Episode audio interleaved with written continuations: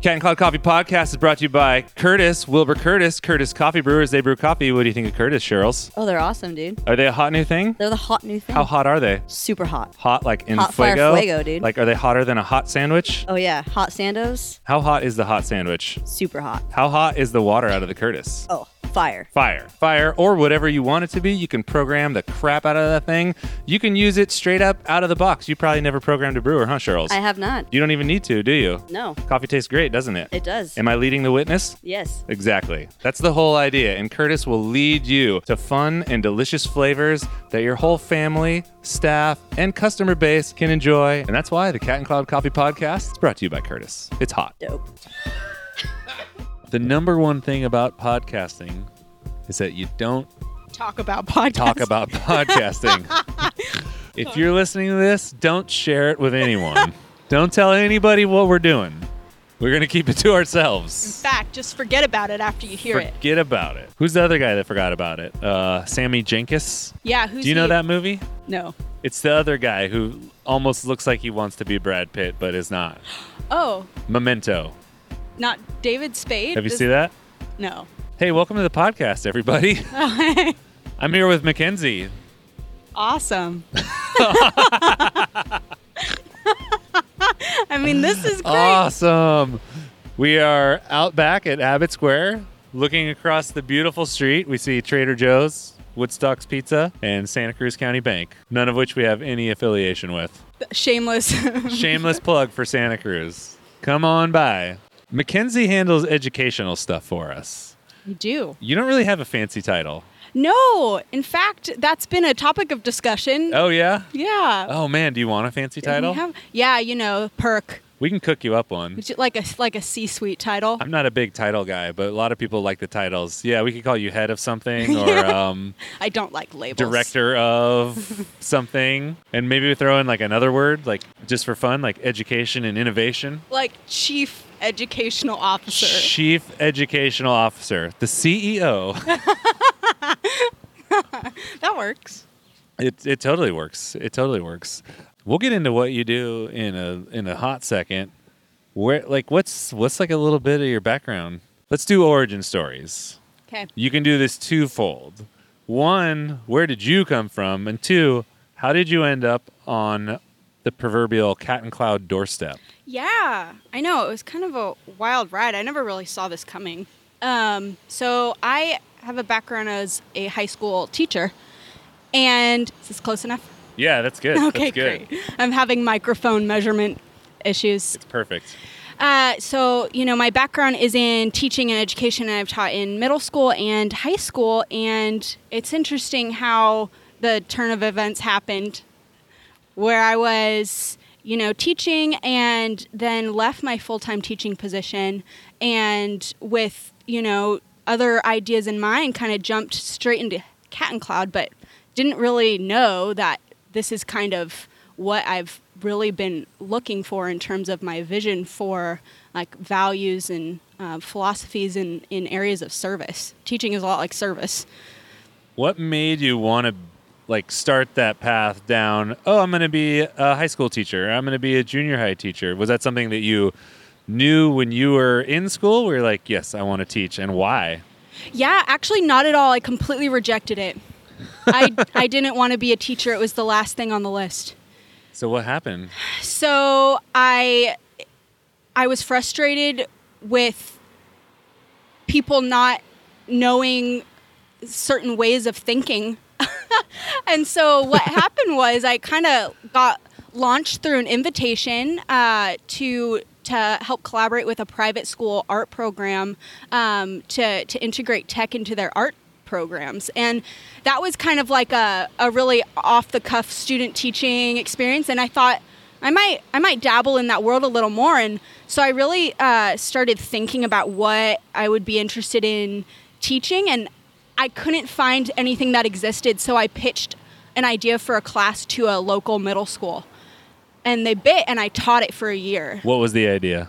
it was uh, design thinking. So you hear that as a buzzword a lot, but those were kinds of those kinds of ideas. I was really passionate um, as myself as an artist. I felt like that kind of stuff wasn't really accessible, and so I wanted to bring it into places, and the places that were available to me were with, you know, tweens, and it was awesome. So is design thinking is that illustrative design or like the creative concept of coming up with designs? Yeah. Yeah, so it's it's kind of this buzzword that encompasses what I think you find historically in realms like art and design, but it's not necessarily specific to art and design. Okay. Yeah. So, for example, the way you know the create you approach the creative process, it's really valuable to other areas of thought. If you were to approach, say, for example, uh, aspects of business or science or technology through the lens of a fine artist, there's a lot of great lessons that carry over. And just to give some more context to you and where you come from, so you weren't gunning to be a teacher, but while you were rejecting the idea of teaching coming out of high school and college and all that stuff, you are an artist in your own right. So you have some paintings, Right. but you also are fluent in things like Illustrator and InDesign and stuff like that. And you worked on some movies? Yeah, so I actually, uh, for a long time, there's a, a local uh, uh, branding, strategic branding studio in town, Lincoln Street Studios. And I kind of got taken under the wing of those creatives and just started using, you know, my background in illustration and graphic design and uh, eventually kind of worked into art direction. And so I was really exploring what it would look like to make films for a couple years. What was that one where the kids attract, attack the treehouse? Or you worked Oh, on that? right, It's like yes. things exploding. Yes. what are they shooting eggs? Like We built a marshmallow blaster, like out of an old like shop vac. So so there's it's like a treehouse siege, right? right, There's children in this treehouse and they're getting attacked with marshmallows right, by other children. exactly. Hey, oh, everyone's having a honky time out. It's out downtown for you. I like it. Yeah, It makes me feel it makes me feel alive. it really does. my heart's beating now. it's interesting what you said about getting into teaching because people weren't tapping into a certain kind of thinking or a certain way of explaining things. And I think that is one of the reasons that I first made or why I first made like brewing tutorials because you you know mm-hmm. you're trying to figure out how to do stuff and you look online like how are people doing things and you see these really crazy tutorials that are they're either too long, you can't understand them, there's no flow of information, Right. or they're not like practical or pragmatic at all. They're really sciency. They're for the wrong audience. And I'm Right. like, whoa, someone's missing the mark on education. Like let's let's figure this out. Like like there's a missing link here. There's a missing link, and that got. I wasn't trying to be an educator, that's for sure. I was just like, oh, you know, there's a need here, right. and I have something to offer. Let's go from here. And people are like, oh, you're okay at explaining stuff. I'm like, oh, that's interesting. Never thought about that. And Mm-hmm. it spun. It spun from there. You landing here was really, really interesting because when you got hired, I don't think anybody knew about your secret past of education and filmmaking and design. At least the outside of the people who had your core hire, like your core interview. right. Because I didn't interview you. no. No. Mm. Jared. Yeah. Jared did. So I didn't know anything about you, except that Jared told me that he was intimidated by you in the interview. I can be really uh, uh, lasered in, I suppose. that was that was the first thing he said. He actually said you should talk to Mackenzie. She's really I can't remember what the word she used. She's like she's really amazing and really professional, and she kind of intimidated me a little bit. And I think it would be great for you guys to work together. which I thought which I thought was rad. You have this handful of skills: design, illustration, painting, teaching. You had regular what the most of the world would consider to be like a real job.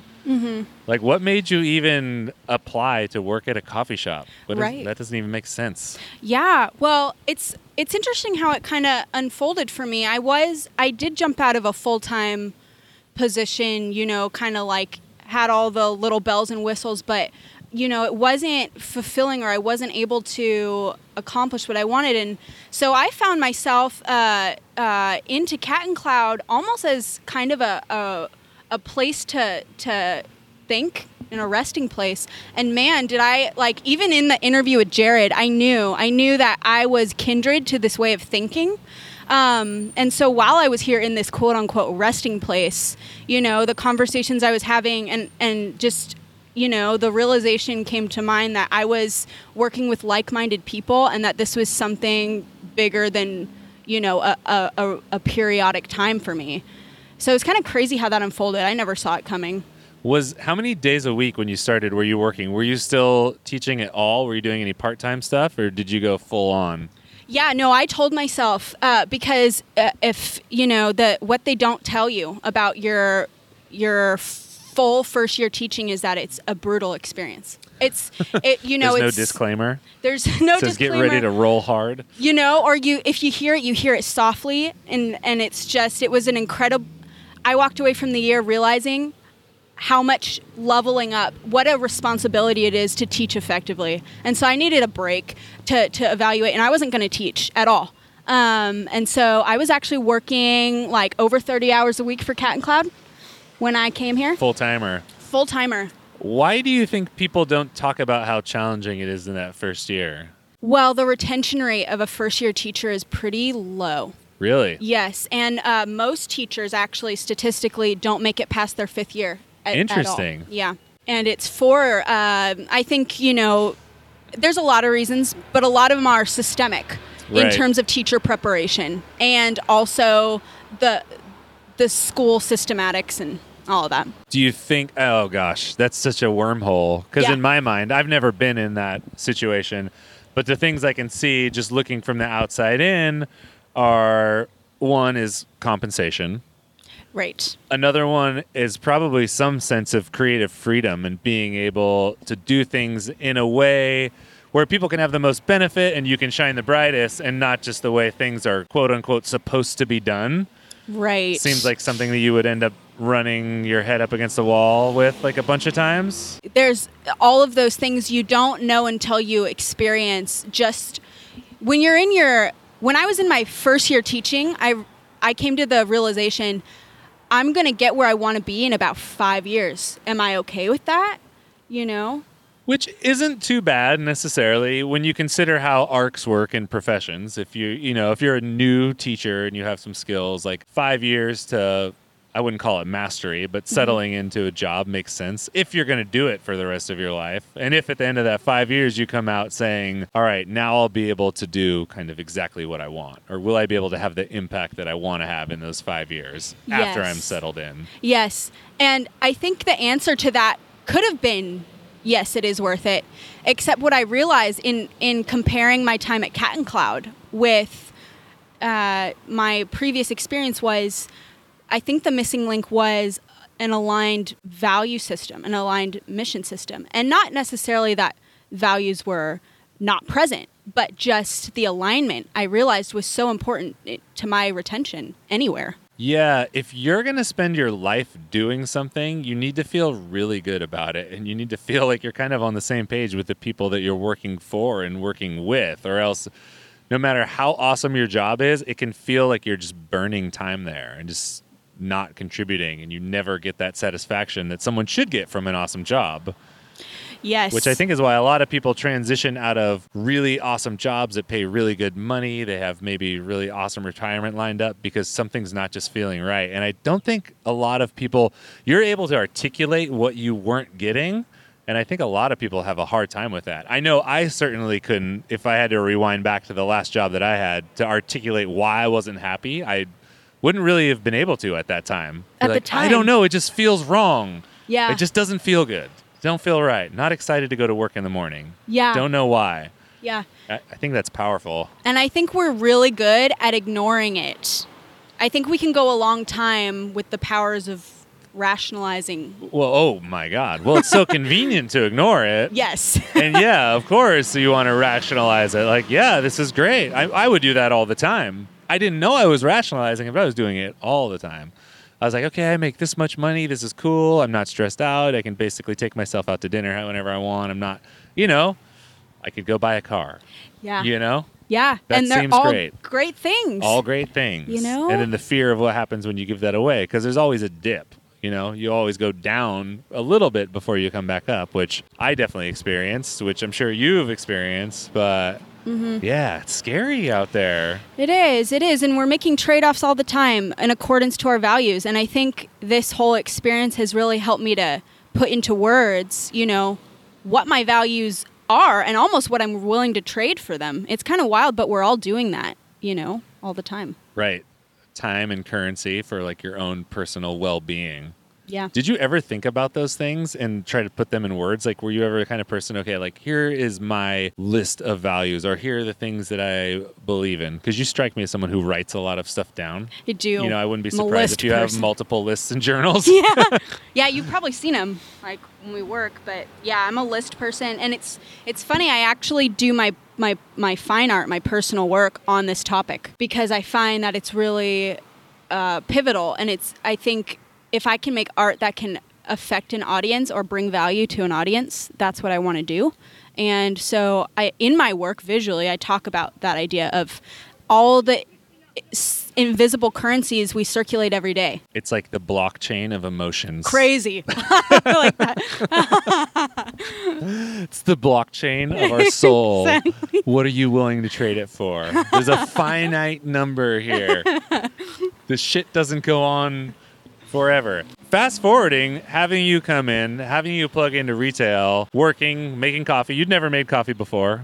No. It was just foreign, new experience. New experience. And I remember, I, you know, I, I remember, I think I asked specifically, I'm like, I want you to train me in your ways. I want to know the bar. You know, I want all the things. And I, you know, just being a learner at heart, that was kind of like a big interest. And what made you want to transition? Because you pitched us. Yes. Which is pretty funny. You come on, you're part of the squad, you're working in the cafe, and then you're like, I have an idea.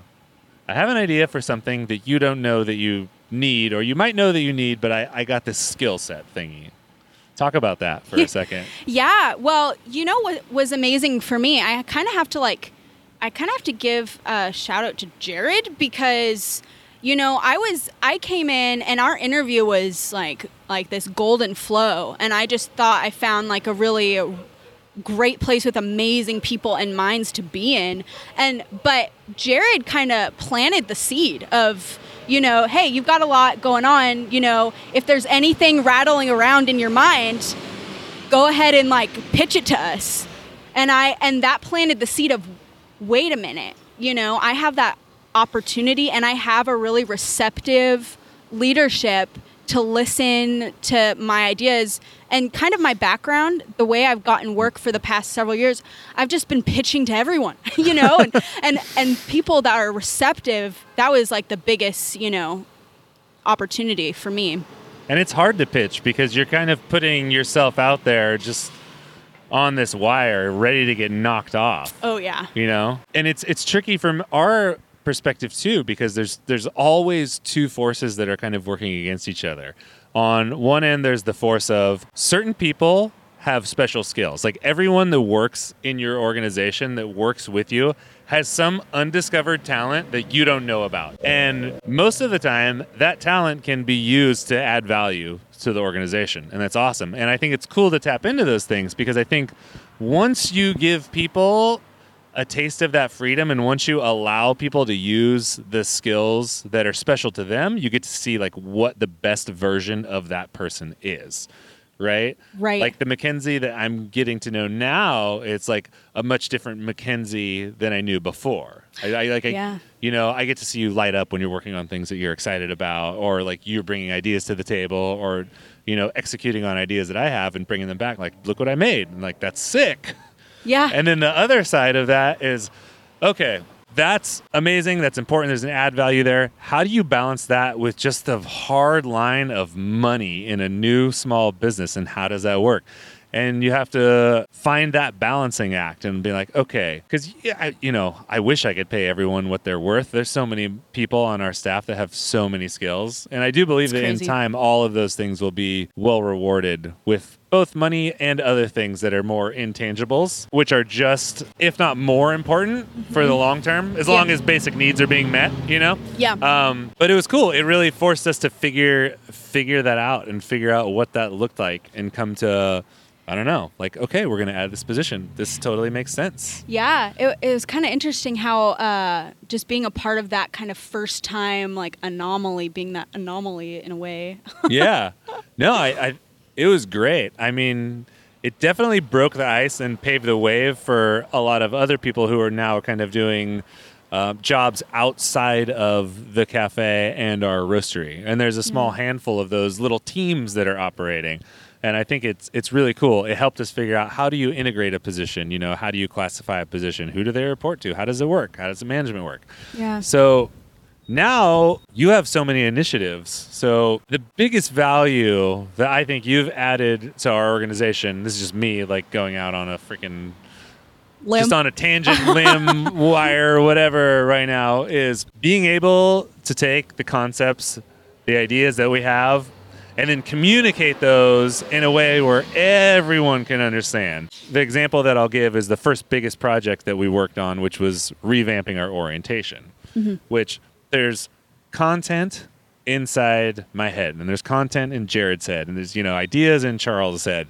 And basically we're delivering that through an orientation via you know a slideshow or like okay cool here's something that we think we'll make a slide about it and talk about it but it was kind of it was really whimsical. And every orientation was a little bit different than every other orientation. And then there was a lot of stuff that was just tribal knowledge. And there were a lot of things that people probably weren't getting because people learn not everybody learns in the same way. Right. you know not everybody's going to pick up on the same thing something that might be completely obvious to me. And i'm you know speaking it in this really eloquent way and it sounds really nice. And the visual learner's like what do you i don't get what you're saying Let me Like, see it. can i see it? Can we do an activity? You know can we have some bonding time? Let me feel it. let me feel it right. Taking all of that stuff one making it really pretty because my mm. slideshow kind of sucked it was fine it was fine. It was all right.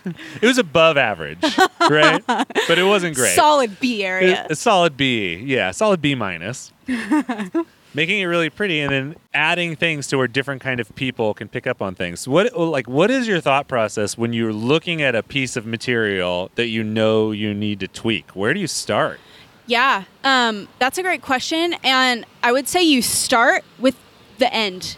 You start with the end goal in mind, and when you're whenever you're making an educational uh, uh, material, when you're building something that's going to uh, bring a learner through a concept that you want them to understand and eventually apply and take ownership over, it's best to start with your ultimate goal in mind and work backwards. And I think that's the way we approached orientation was taking the mission, the vision and the values of the company and then working backwards into now how are we going to convey this? What goes first, second, third? What is the arc of the overall conversation going to be? And that's where you start and then you can almost like build up a skeleton and really start to uh, flesh it out after that. When you say arc, do you think about it in the same way that you'd kind of think about a movie or a screenplay or a story or That's the one. Yeah. The the timeless ar- the arc you see almost everywhere is that arc of a narrative. You know, where it has a a beginning, there's a problem to be solved, there's building tension, there's a climax, a revolu- uh, a resolution and a conclusion. And you kind of see that in the strongest stories. Uh, it really doesn't go anywhere. One thing that this reminded me of, which was so great, working with you, we can communicate by drawing pictures Oh and gosh. little graphs, which is like the coolest thing Yeah. ever. the arc made me think about it because my I something I got from my dad. He used to do that to me all the time, and a lot of times I'll try to do that with other people, and they just kind of look at the paper and they're like, "What are you saying What's to me?" caveman symbol? what does this mean? but it's great because you'll add to it. You can take it different ways, and just something like a line, you know, going a certain direction can be so powerful if you're on that same zone and you know what you're talking about. Caroline, Yeah. good morning. Yeah, no, definitely. That was something that I knew this is going to be a good working partnership because I draw when I struggle for words. And so I'll just like draw in, in hopes, in desperate desperation that someone will get the drawing more than my words. Right.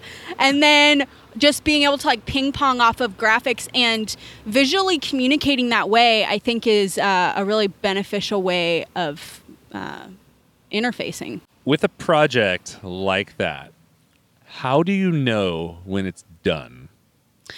Yeah. Uh, well, you could probably answer that best, right? What What do you say? I don't know. I mean, I, You say finished is better than done. that yeah. Or, or well, how do you? What do you say? oh man, you're putting me on You the spot, say and I you forgot. say done is better than perfect. done is better than perfect. Yeah. Yeah. There's a bunch of ways you could say that. Like, um, uh, don't let the perfect be the enemy of the good. Right. Is one of those things. Or Yeah. yeah, I'm a big fan of implementation. I just wanted to hear what you had to say because something like that, you could work on it for the rest of your life. Yeah, um, you really you really could, and actually, that's something they talk about in educational training. Is you know the the biggest. Uh, I think the biggest struggle for the effective, the passionate, the invested teacher is time. Because you really can plan an entire lesson that is supposed to be an hour, you can spend nine on it. And no one has that. And so you really have to uh, get acquainted with uh, good being enough and then over time refining. Right. I think that's the key is over time refining because education is always moving. It's like this living, breathing thing. And it's not like you have one shot. You have one shot to get core concepts down, to get people in the door, to get them to understand the basics of what they're doing, make them feel comfortable and empowered. And then there's all these little small touch points for the rest of you know their existence with your organization or your relationship or whatever it may be. And i think that is one of the things that a lot of people forget is people think everything lives and dies like in the classroom. Right. like oh you had a class on how to be a barista or oh you had like a processing class and like cool you're done with that now and then let's go back to work. And not realizing that hey every time i see you there's an opportunity for a new lesson. Every time we interact we can teach each other something. And for some people we talked about this it's like opening up that door and letting them know to where if people have a problem or a challenge or an issue just kind of framing it like oh cool this is like a really good opportunity for a lesson. And then boom okay all of a sudden that person knows that we're going to have a learning moment. They're kind of opening their opening the door of their mind to that and just not neglecting that you know it's so easy to go through every workday and just like get it done Yeah. got to get to five o'clock or whatever your end of the day is and uh, Yeah. i wish people wouldn't do that you know, there's this activity uh, that I've done with students, and it's it's something that I pulled from uh, really like great examples that I've uh, seen. But like almost going on a on a safari in your own familiar space. So like walking through your space, pretending that it's a foreign land, and making yourself take note of all the things that you miss because they're so normal or or uh, usual to you, and just taking inventory that there is learning going on all the time if you have the eyes to see it. so real. I like that. Having a safari in your own space. Yeah, like a familiar safari. you could have a safari day. Yeah. how do you prep for a safari day? How do you know that you're gonna you know intentionally see new things is there a Well, it's all about reframing. Okay. And that's like, you know, I want to say that's a buzzword maybe in education or I'm trying to make a buzzword, but it's all about the way you you approach uh, something. So, you know, if you're walking even through our cafe and you prime yourself with the lens of, okay, I imagine this is uncharted territory. This is a jungle. What kind of things are going to stick out to me? What is interesting about this space? And it's kind of just a, a fun way to kind of reframe yourself as to approaching problems with unique solutions you might have overlooked. that's pretty interesting we should do that Yeah. That'd be so good. It'd be interesting to get everyone doing uh, safari through one of the cafes and kind of journal it along the way, almost like stream of consciousness, and then read what everybody what everybody saw. Oh, yeah. No, that would be rich. There's probably some cool ideas for some weird places to improve with something like that. totally. You know, Totally. seeing the new thing. So when we give orientation, and I'm just harping on orientation because it was the first thing that we broke off and is a really big project, and then implemented it, and you're in the back and you're taking notes from everything to, you know, how people were receiving it, what was the delivery like? How is that process for you? Is it nerve wracking or is it fun or Yeah, well, at first I'm it's in a way I'm kind of like auditing my own work, but then also, you know, like having a reverence like for the project and the people, it's almost, you know, it, you just you want to be I just wanted to be like the biggest cheerleader ever. Like just seeing it happen and and watching it unfold. That was like a really unique experience. And and watching something almost like you make something and then you watch it come alive is uh you know, that's kind of I think the the people that teach, that's what keeps you there. Is it's a really um an ex- experience you can't get anywhere else. it's amazing. It's interesting to like what was the payoff for you with that one? What was what let you know that you were on the right track and doing a good job with a piece of material like that? That there was buy in from the team, um, that the team bought in and believed in it. And even the times where I was insecure about the concept or even going out on a limb to be vulnerable with an idea, I was completely backed. And if there was ever an obstacle in the way, it was addressed directly and it was just a really safe space to try out a big idea. Yeah, so much positive feedback, which is amazing. The team was just kind of kind of blown away because every every I don't know how many orientations have we done. Jeez, so many. Yeah, it's how many? kind like- of nuts. I'm trying to think since the beginning. Oh gosh, more than any other year and a half old company, that's for sure. We're, Right. we're kind of obsessive about it, which is great. But it changes a little bit every time. And then that when we rolled out the the whole new everything, and then you know for everyone listening, this the slideshow or whatever we had up on the board, that's just a piece of it. There's two big pieces of literature that go with it. So one is the employee handbook, which is a handbook that has all of our core ideas, core concepts, a couple activities, lots of drawing, and a lot of space for notes.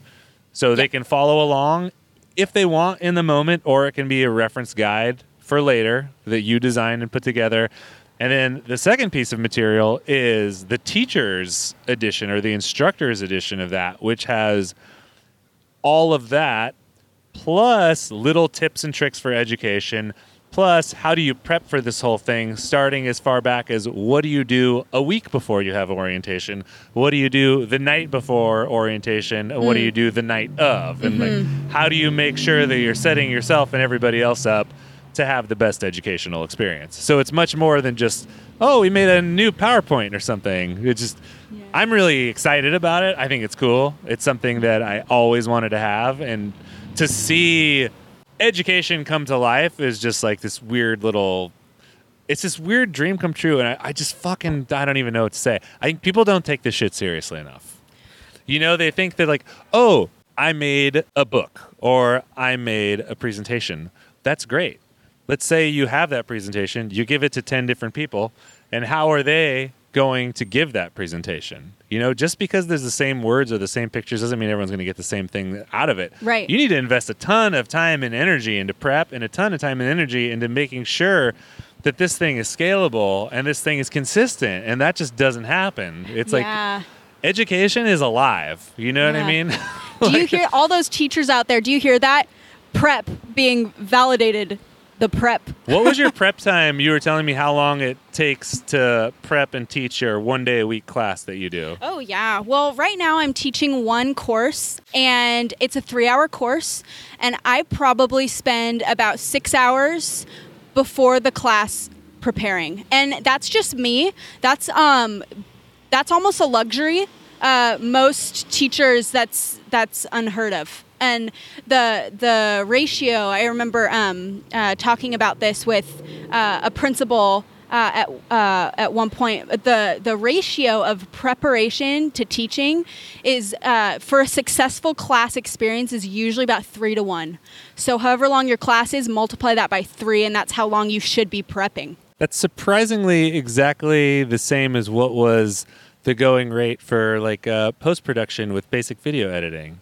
Oh, really? Like for every hour of footage you have, it'll probably take roughly three hours to edit and organize that. I, w- I actually think that it's more if you're doing something really intense. But yeah, it's a ton of time. It's a ton of time, and it's the same.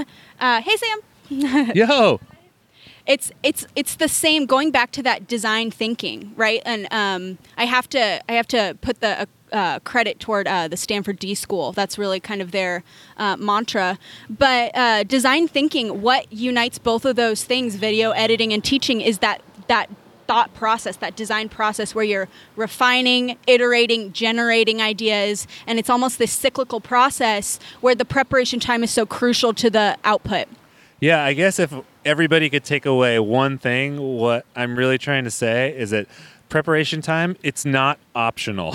No, it's not. Off the cuff, It's, if you want to have a successful educational experience, the prep time is not optional. and if you want off the cuff, you have to plan for off the cuff. right. Yeah. Even yeah even something like that. You got to know that you're going into it like that. Mm-hmm. Yeah. Oh, gosh that's so yeah. that's so legit. So what's what is the project right now that you're the most excited about? Well, I'm I'm really excited to have my hands in a, a couple different cookie jars, um, specifically working on the uh, working on building a uh, leadership year long course with Cat and Cloud.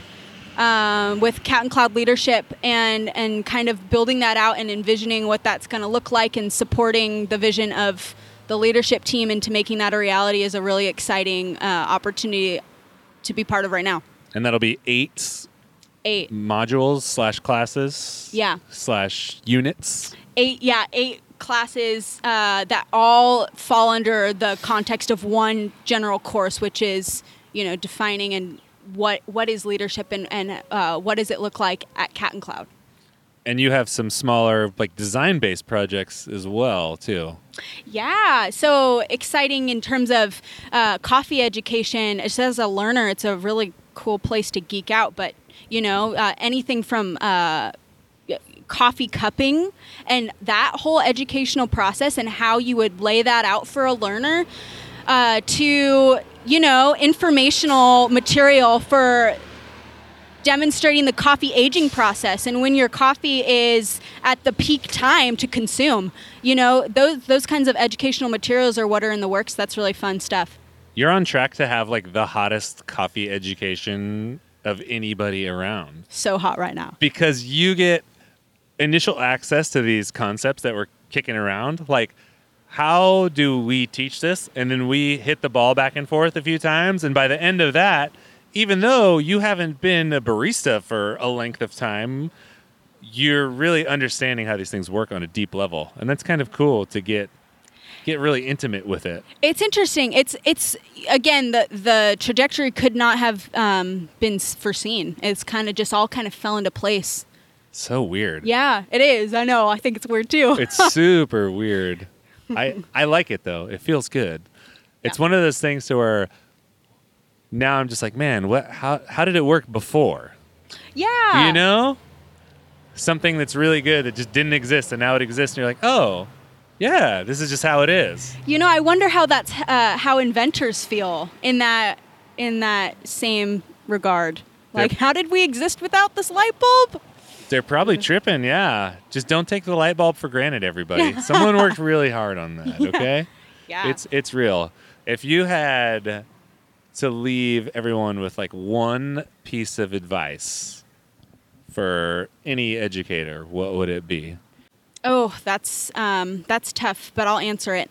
I think maybe I'll go off of what my personal discoveries have been as of late, but I think it's uh, approaching education. It's first and foremost uh, a service. It's a service to the learners entrusted to you, and uh, to encounter it as that kind of high responsibility. So I think in the in uh, the ultimate mode of sophistication of an educator, Sunny's yelling at us right now, who is a customer of us. Sorry. Oh, that's awesome. He thought we were freestyling. we could be.